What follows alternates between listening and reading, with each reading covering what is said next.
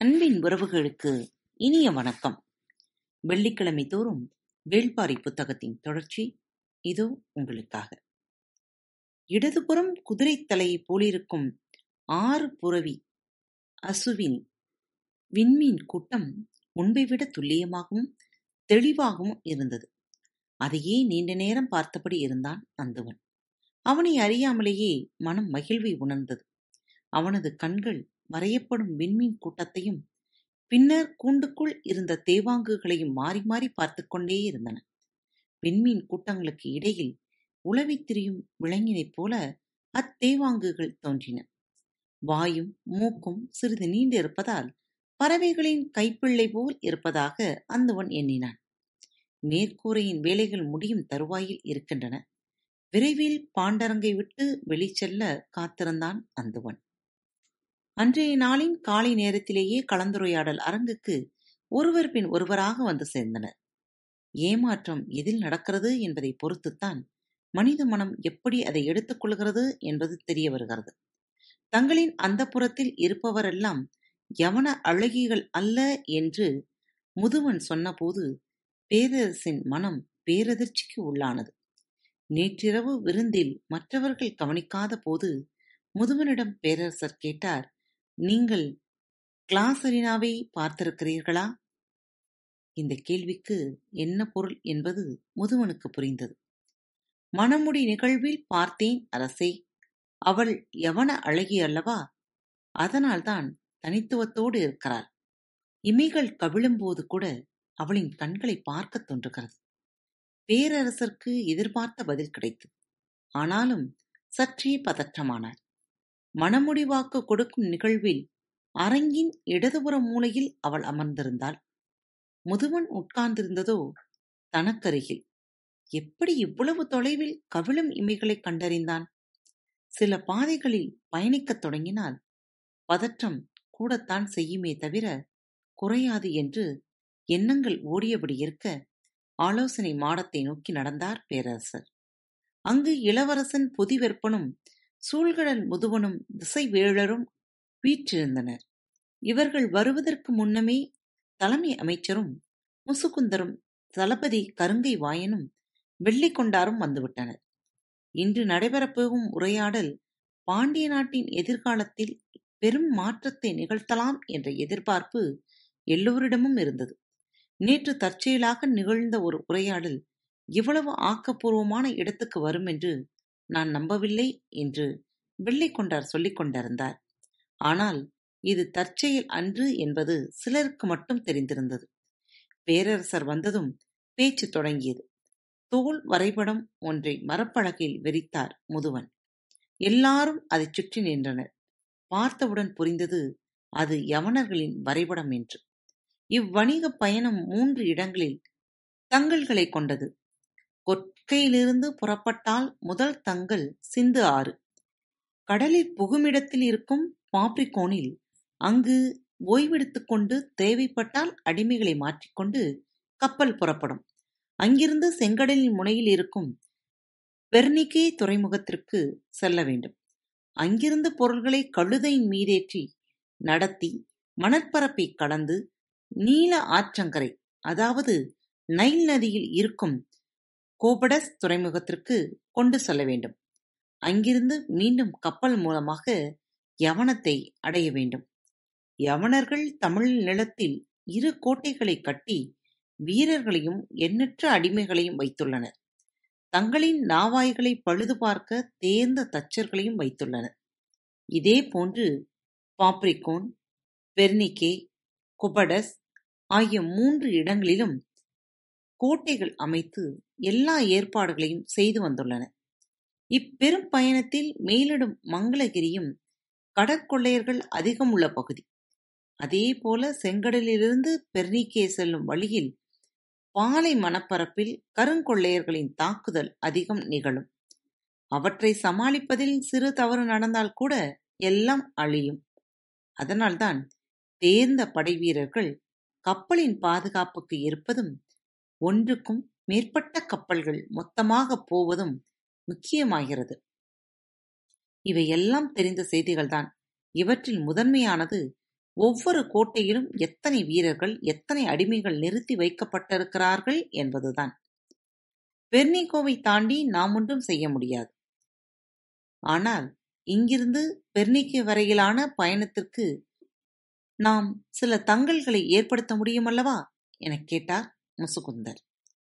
நமது நாட்டில் யவனஞ்சேரியை அவர்கள் அமைத்துள்ளதைப் போல பாப்ரிகோனிலும் பெர்னிகேவிலும் ஒப்பந்தம் செய்து கொண்டு நாம் தங்களுக்கான கோட்டைகளை அமைக்கலாம் என்றார் வெள்ளிக்கொண்டார். யவனர்களால் தங்க வைக்கப்பட்டுள்ள வீரர்கள் அடிமைகள் ஆகியோரின் எண்ணிக்கையை விட இருமடங்கு எண்ணிக்கையில் நம்மால் தங்க வைக்க முடியும் என்றான் கருங்கை வாயன் பேரரசர் அவனது கூற்றை உற்று நோக்கினார். நீதிமேட்டிலும் மங்களகிரியிலும் கடற்கொள்ளையை நடத்தி கொண்டிருப்பவர்கள் யாரென நமக்கு தெரியும். அவர்களை எப்படி அடக்குவதெனவும் நமக்கு தெரியும் என்று சற்றே ஆணவத்தோடு சொன்னான் கருங்கை வாயன். இன்று மனச்சடங்கின் முதல் நிகழ்வான சிலம்பு கழிதல் நிகழ்வு. பெண்ணின் வாழ்வில் சிலம்பு அணிதலும் சிலம்பு கழற்றலும் முதன்மையான நிகழ்வுகளாகும். குழந்தமை நீங்கி இளம் பருவத்திற்குள் நுழையும் போது பெண்ணுக்கு சிலம்பை அணிவித்தல் பெரும் விழாவாக நடத்தப்படுகிறது. அதன்பின் அவளுக்கு மனமாகும் போது சிலம்பு அவளின் கால்களிலிருந்து கழற்றப்பெறுகிறது. மாடத்தில் அரசுகுல பெண்கள் அமர்ந்திருந்தனர். எல்லோரும் பொற்சுவைக்காக காத்திருந்தனர். அவள் தனது அறையிலிருந்து புறப்பட விருப்பமின்றி இருந்தாள். எல்லோரும் அரங்குக்கு வந்துவிட்டார்கள் எனச் சொல்லி சுகமதிதான் அவளை வேகப்படுத்தினாள். அவளோ அதை பொருட்படுத்தவே இல்லை. சிலம்பு அணிவிக்கப் பெற்ற முதல் நாள் நினைவுகளுக்குள் அவள் மனம் மூழ்கி கிடந்தது. தன் கால்களிலிருந்து எழும் ஓசையைக் கேட்க அவ்வளவு ஆசைப்பட்ட காலம் அது. ஓசைக்காகவே ஓடிப் பார்த்தது எத்தனை முறை. எத்தனை விதத்தில் கால்களை தரைதட்டி பழக்கினோம். தூங்கும் போதும் ஆடிய கால்கள். தூரியில் தொங்கிக் கொண்டே ஆடிய கால்கள். ஓசை எழுப்பும் கால்கள் வாய்த்தன என எண்ணி மகிழ்ந்த நாள்கள்தான் எத்தனை எத்தனை. பறவைகள் சிறகுக்குள் தலைநுழைத்து கோதிக்கொண்டே இருப்பதைப் போல குனிந்து இருக்கையிலும் சிலம்பை தொட்டு அசைத்துக் கொண்டே இருந்தது ஒரு காலம். சிலம்பு அணிதலுக்கு தந்தை நாள் குறித்த போது அண்ணன் தான் கேட்டான் என்ன பரல் கொண்டு சிலம்பு செய்யப் போகிறீர்கள்? நீயே சொல் உன் தங்கையின் கார் சிலம்புக்கு என்ன பரல் வேண்டுமென்று. நாளை சொல்கிறேன் என்று சொல்லிவிட்டு போனான். மறுநாள் இல்லத்தின் முற்றத்தில் அனைவரும் அமர்ந்திருக்கும் போது உள்ளே வந்தவன் தந்தையை பார்த்து கேட்டான் தந்தையே என்றென்றும் வெல்ல வேண்டும் என்பதற்காக தங்களின் மணிமுடியில் அரசர்கள் பதிக்க விரும்புவது எந்த வகை மணிக்கற்களை? இளம் சிவப்பு நிற மணிக்கற்களை தங்களின் மணிமுடியில் பதித்தால் எப்போரிலும் வெல்லலாம் என்று சொல்வார்கள். அப்படியென்றால் இளஞ்சிவப்பு நிற மாணிக்கக் கல்லை கொண்டு என் தங்கையின் கால்களுக்கு சிலம்பு செய்யுங்கள். அவள் எந்த போரை வெல்லப் போகிறாள் மகனே? அவள் ஒரு பேரழகி. நாளை அவளுக்காகவே போர் நடக்கலாம். அல்லது அவளே ஒரு போரை நடத்தலாம். யார் அறிவார்? தந்தை அதிர்ந்து போனார். தயக்கம் நீங்க நேரமானது. நாம் மணிகர் குலம் என்பதை இவன் அடிக்கடி மறந்து விடுகிறான். அதுவும் தங்கை என்று வந்துவிட்டால் இவனது எண்ணம் கட்டுக்குள்ளே இருப்பதில்லை என்று எண்ணியபடி எங்கிருந்து கிடைக்கும் அவ்வளவு கற்கள் எனக் கேட்டார். பெரும் வணிகர் நீங்கள் எங்கு கிடைக்குமென உங்களுக்கு தெரியாதா என்று சொல்லிவிட்டு போய்விட்டான். தந்தை பெரும் குழப்பத்திற்குள் உள்ளானார். வணிகர்கள் உருவாக்கிய கதைக்குள் இப்போது பெரும் வணிகர் ஒருவரை மாட்டிக்கொண்டார் அந்த குறிப்பிட்ட தீவு எதுவென தந்தை அறிவார்? அவரே புறப்பட்டு போனார். கப்பல் நீர்கிழித்து போனது. நில்லாது அசையும் அலைபோல அதன்பின் ஓசை நில்லாது ஒளி எழுப்பிக் கொண்டே இருக்கும் இளஞ்சிவப்பு நிற மாணிக்கக்கல் கொண்ட சிலம்பு பொற்சுவையின் கார்ச்சிலம்பானது பிற மூன்று இடங்களிலும் யவனர்கள் உருவாக்கியுள்ள கோட்டைகளில் எத்தனை வகையான பொறிகள் இருக்கின்றன என்று வரிசைப்படுத்தினார் சூழ்கடல் முதுவன். அதுவரை அவ்விடங்களில் உள்ளவை மிக பாதுகாப்பான கோட்டைகள். அவற்றினுள் வீரர்கள் உள்ளனர் என்று மட்டும்தான் தெரியும். ஆனால் யவனர்களின் வலிமை கோட்டையிலும் வீரர்களிடம் மட்டுமில்லை. எண்ணற்ற பொறிகளை அவர்கள் உருவாக்கியுள்ளனர். அவைதான் அவர்களின் வலிமைக்கு அடிப்படை என்று கூறியபடி பொறிகளை பட்டியலிட்டார். பெரும் தோல் கயிற்றால் இழுத்து கட்டப்பட்டு கவட்டை போல் இரும்பு கம்பிகள் நீட்டியபடி கோட்டை மதிலில் நிறுத்தப்பட்டுள்ள எந்திர வில் அதை இயக்க ஒரு சிலர் போதும். அதிலிருந்து ஒரே நேரத்தில் நூற்றுக்கணக்கான அம்புகள் பாய்ந்து வெளிவரும். இரண்டு எந்திர வில்கள் இருந்தால் கோட்டையை எதிரிகள் நெருங்க விடாமல் பார்த்துக் கொள்ளலாம். நூற்றுக்கணக்கான கற்களை உமிழும் கவன் பொறி இரும்பால் செய்யப்பட்ட சிற்றூசி உருளைகளை வீசி எறியும் கூடை பொறி கோட்டை மதிலை நெருங்கும் பகைவர்களின் உடலை கொத்தித் தூக்கும். தூண்டிற் பொறி அதையும் மீறி மேலேறுபவர்களை அகழியை நோக்கித் தள்ளும் கவைப்பொறி என்று வரிசையாக தாக்கவும் தடுக்கவும் யவனர்கள் பயன்படுத்தும் பொறிகளை பட்டியலிட்டுக் கொண்டே வந்தார். கடைசியாக மூன்று பொறிகளைப் பற்றி சொல்லியபோது எல்லோரும் வாயெடுத்து போனார்கள். சிறிது நேரம் எந்த பேச்சும் இல்லை. பொற்சுவையின் வருகைக்காக எல்லோரும் அரங்கில் நெடுநேரமாக உட்கார்ந்திருந்தனர். அவளோ நினைவுகளில் மூழ்கியவளாக அறையை விட்டு அகலாமல் இருந்தாள். அரச குடும்பத்தின் மூத்த பெண்மணிகள் காரணம் அறியாமல் திகைத்தன இன்னும் சிறிது நேரத்தில் பேரரசியார் வந்து விடுவார். அதற்குள் அழைத்து வாருங்கள் என்று ஆள் மாற்றி ஆள் அனுப்பிக் இருந்தன ஒப்பனை இன்னும் முடியவில்லை என்று இடைவிடாமல் மறுமொழி சொல்லிக்கொண்டே இருந்தாள் சுகமதி. பொழுதாயிக் கொண்டே இருந்தது. நிலைமையை எப்படி கையாள்வது என்று தெரியாமல் திணறிக் கொண்டிருந்த சுகமதிக்கு ஒரு எண்ணம் பிறந்தது. பொற்சுவையை அழைத்து வர அனுப்பப்பட்ட பணிப்பெண்களிடம் பெரும் கூடையை கொடுத்து விட்டார். அவர்கள் அதை எடுத்துக்கொண்டு அரங்குக்கு வந்தனர். அரங்கிலிருந்த மற்றவர்கள் என்னவென்று புரியாமல் திகைத்தபோது பணிப்பெண்கள் சொன்னார்கள் சிலம்பு கலற்றும் விழாவுக்காக சாவகத்தில் இருந்து கொண்டு வரப்பட்டதாம் என்று சொல்லியபடி பெட்டியில் இருந்த பனை விசிறியை எடுத்து ஆளுக்கு ஒன்றாக கொடுத்தனர். பனை விசிறியா? என்று சற்றே முகம் சுழித்தபடி வாங்கியவர்கள் அதை விரிக்கத் தொடங்கினார்கள். விரியும் பனையோலையை முழுவதும் அழகு நிரம்பிய ஓவியங்கள். அத்துணையும் இணையற்ற எழில் கொண்டவை. அனைவரின் கண்களும் ஓவியங்களை உற்று பார்க்கும் போதுதான் தெரிந்தது பனை விசிறியின் மேல் முனையில் முத்துக்கள் பதிக்கப்பட்டிருந்தது. வாங்கியவர்கள் வாய்ப்பிழந்து பார்த்து கொண்டிருந்தனர். பறவையின் சிறகு போல விசிறியை விரிக்கும் போது ஓவியங்களின் அழக் முத்துக்களின் ஒளியும் மெய்மறக்கச் செய்தன. ஒருவர் கூட விசிறியை விசிறாமல் கண்ணாடியைப் போல் முகத்துக்கு நேராக வைத்து பார்த்து கொண்டிருக்கையில் ஒருத்தி மட்டும் சொன்னால் விசிறிக்கே இவ்வளவு வேலைப்பாடுகள் செய்யப்பட்டுள்ள போது இளவரசி ஒப்பனை செய்ய பொழுதாகாமல் என்ன செய்யும்? நமது களங்களை விட யவனர்களின் நாவாய்கள் சிறப்பு மிக்கவையா இரண்டுக்குமான வேறுபாடுகள் என்ன? இளவரசனின் வினாவுக்கு சூழ்கடல் முதுவன் சொல்லப்போகும் விடை கப்பலின் இயங்கு பொறிகளைப் பற்றியதாக இருக்குமென நினைத்தனர். ஆனால் அவர் வேறு ஒரு விடையைச் சொன்னார். கடற்பயணத்தின் வலிமை என்பது கப்பலோடு தொடர்புடையது அல்ல. கணிதத்தோடு தொடர்புடையது. வானியலும் நிலவியலும் பற்றிய கணித அறிவே கடற்பயணத்தின் வெற்றி தோல்வியை முடிவு செய்கிறது. இவ்விரண்டிலும் நமது அறிவு வலிமை மிக்கதுதானே? முசுகுந்தர் கூற்றுக்கு முதுவன் மறுமொழி சொன்னான் நமது வலிமையை யமனர்களோடு ஒப்பிட்டால் யார் வலியவர் யார் வலிமை குன்றியவர் என்பதைப் பற்றி பேச முடியும். ஆனால் கடல் பயணத்தில் வலிமையை ஒப்பிட வேண்டியது பிற கடலாடிகளோடு அல்ல.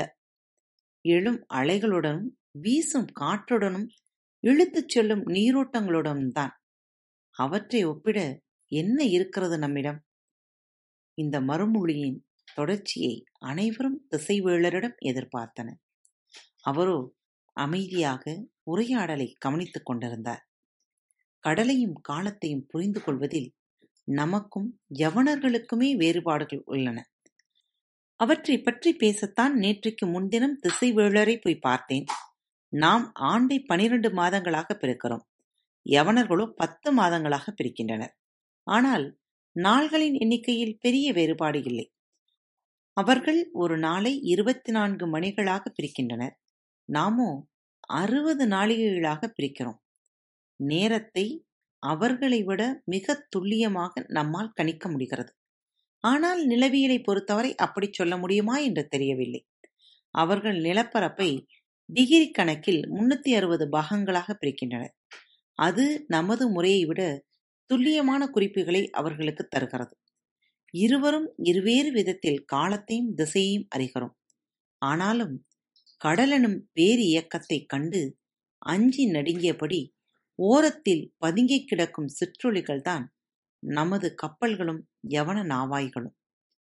இவ்வணிகத்தில் நாம் கோலோச்ச வேண்டுமென்றால் அதற்கு அடிப்படை தங்கள் முகாம்களில் கோட்டைகள் அமைப்பதும் அங்கு வீரர்களை இறக்குவதுமல்ல காலத்தையும் இடத்தையும் பற்றிய அறிவியல்.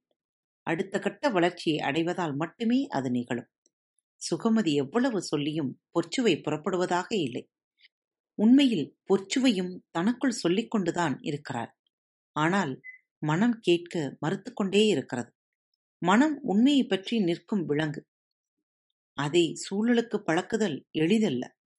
சிலம்பிலிருந்து தெரிக்கும் மாணிக்கப் பரல்களின் ஓசையை கேட்டுக்கொண்டே இருக்க வேண்டும் என்று ஆசைப்பட்ட பொற்சுவை முதன்முறையாக காதலனால் பாதம் தொடப்பட்ட கணத்தில்தான் அமைதியடைந்த சிலம்பின் பரல்களை ரசித்துப் பார்த்தாள்.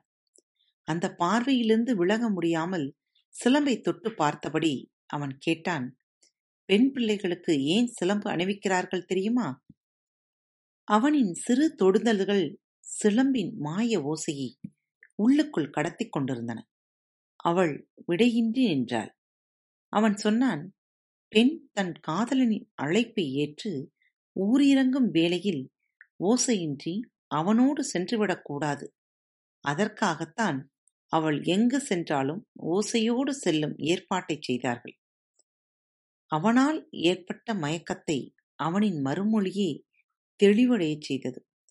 அவன் மேலும் சொன்னான் அதனால்தான் இளம் பருவத்தில் சிலம்பு அணிதலும் திருமணத்திற்கு முன்சடங்காக சிலம்பை கலற்றலும் நடக்கிறது. சிலம்பின் வேலை கால்களுக்கு அழகு ஊட்டுவதோ மனதை மகிழ்விப்பதோ அல்ல. காதுகளுக்கு ஓசையை கடத்துவது மட்டுமே. ஓசை தேவையில்லாத போது அதை கழற்றி விடுகிறார்கள். அவன் சொன்னதை கேட்டபோது அன்றே அதை கலற்றிவிட வேண்டும் என்று தோன்றியது. ஆனால் அண்ணனின் மேலிருந்த வாஞ்சையால் அது இவ்வளவு காலம் காலிலே இருந்தது. இப்போதுதான் அண்ணனும் இல்லை. என்னவனோடு நானும் இல்லை. இச்சிலம்பு மட்டும் ஏன் இருக்க வேண்டும்? எண்ணம் தோன்றிய கணத்தில் சிலம்பை கலற்ற அரங்கு நோக்கி விரைந்தாள் பொற்சுவை சூழ்கடல் முதுவன் வரைபடத்தை வைத்துச் சொன்னான். குமரிமுனை திரும்பிய பின் பாப்ரிகோன் போவது வரை எந்த இடையூறும் இல்லை. நேரடியான வடக்கு நோக்கிய பயணம் அது. கரையின் பார்வையிலிருந்து விலகாமல் இரவு பகலாக பயணத்தை தொடரலாம். சற்றே திசை மாறி ஆழ்கடலுக்குள் கப்பல்கள் போய்விடலாம்.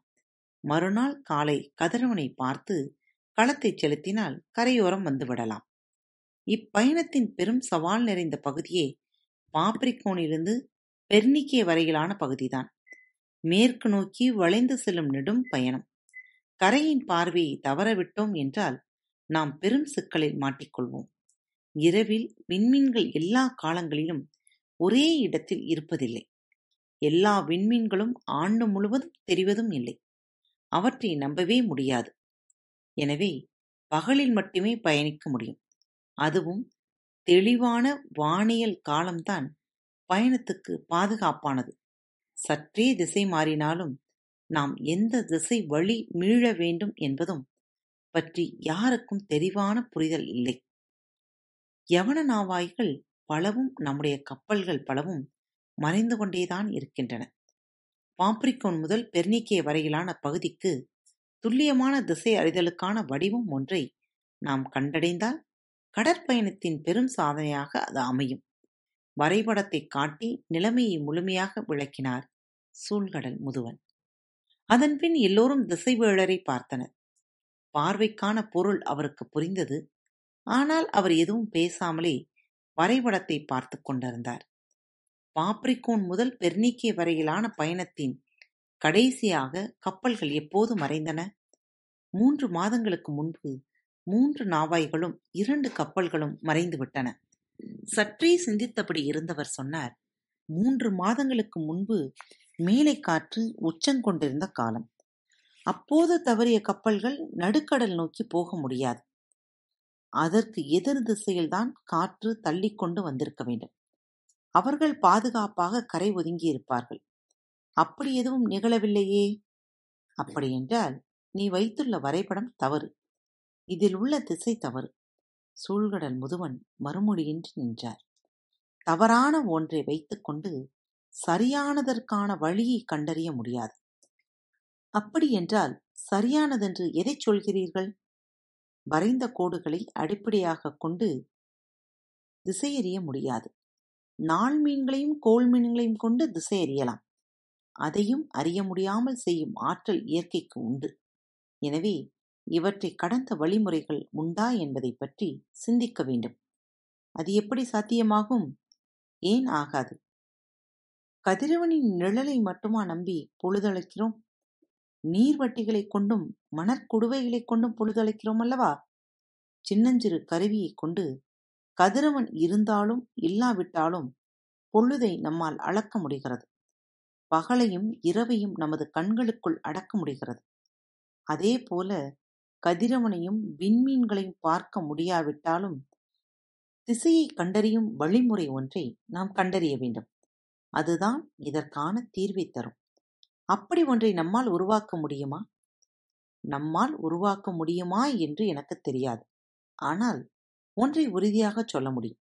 இயற்கை ஏற்கனவே உருவாக்கி வைத்திருக்கும். நாம் அவற்றை கண்டறிய வேண்டும். எப்படி? அதுதான் அதன் ரகசியம். பரம்பின் குரல் மீண்டும் முடிக்கும் காத்திருப்போம். இப்படிக்கு உங்கள் அன்பு தோழி. அன்பு நேயர்களில் பாரத் வலையொலி பக்கத்தை தேர்ந்தெடுத்து கேட்டுக்கொண்டிருக்கும் உங்கள் அனைவருக்கும் மனம் நிறைந்த வாழ்த்துக்கள். நன்றிகளும். பாரத் வலையொலி பக்கத்தின் நிகழ்ச்சிகள் உங்களுக்கு பிடித்திருந்தால் மறவாமல் லைக் ஷேர் மற்றும் சப்ஸ்கிரைப் செய்யுங்கள். நிகழ்ச்சிக்கான மதிப்பெண்களை ஸ்டார் உடவத்தில் மறவாமல் கொடுங்கள். நிகழ்ச்சி பற்றிய கருத்துக்கள் இருப்பின் கீழே குறிப்பிடப்பட்டுள்ள இமெயில் முகவரிக்கு அல்லது உங்களது மெசேஜ் பாக்ஸில் ரெக்கார்ட் செய்தோ தாராளமாக அனுப்புங்கள். உங்களது கருத்துக்கள் தான் இந்த நிகழ்ச்சியை மேலும் மேலும் வளர உதவி செய்கிறது. மறவாமல் எழுதி அனுப்புங்கள். இப்படிக்கு உங்கள் அன்பு தோழி.